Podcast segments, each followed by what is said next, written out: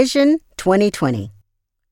When I go to have my eyes checked, the ophthalmologist has me to take a vision test by covering one eye and reading aloud the letters of each row beginning at the top. The top row is always pretty easy for me to read because the letters are big.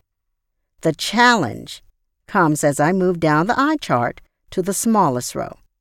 The smallest row that I can read correctly indicates the visual acuity in that eye. If one eye is weaker than the other, then there's a strain. Whether the acuity is poor in one eye or both, the doctor will prescribe glasses to correct the vision. We all have times in our lives when our acuity is off, and we need help to correct our vision. Humor me as we do a little test to check our vision. I would like for each of you to visualize yourself having an eye exam.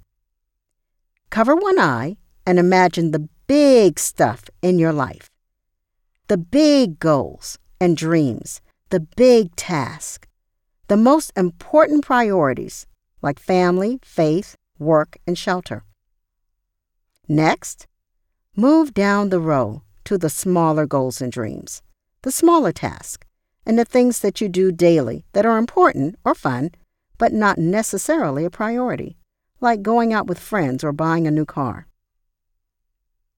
Now, once you've gone through this exercise with both eyes separately, uncover both eyes and clearly think about your personal and professional accomplishments of the previous year.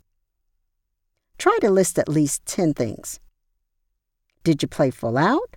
Did you slack off? What got in your way? What continues to get in your way year after year?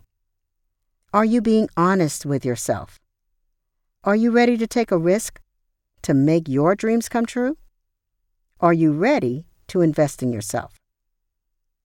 The eye test is given from 20 feet away. In order for a person to know if they have perfect vision or 20/20 vision, they have to stand back to take the test. Sometimes we're too close to a situation to see the obstacles in our way. Now let that sink in. So, stand back 20 feet, plant yourself firmly in your truth, and think about who you are, who you want to be, where you are, and where you want to be. Be honest, be realistic, and then you'll be ready to prepare for the future.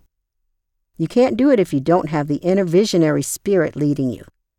You can't do it with doubt and fear leading the way. But you can do it with a positive and determined mindset.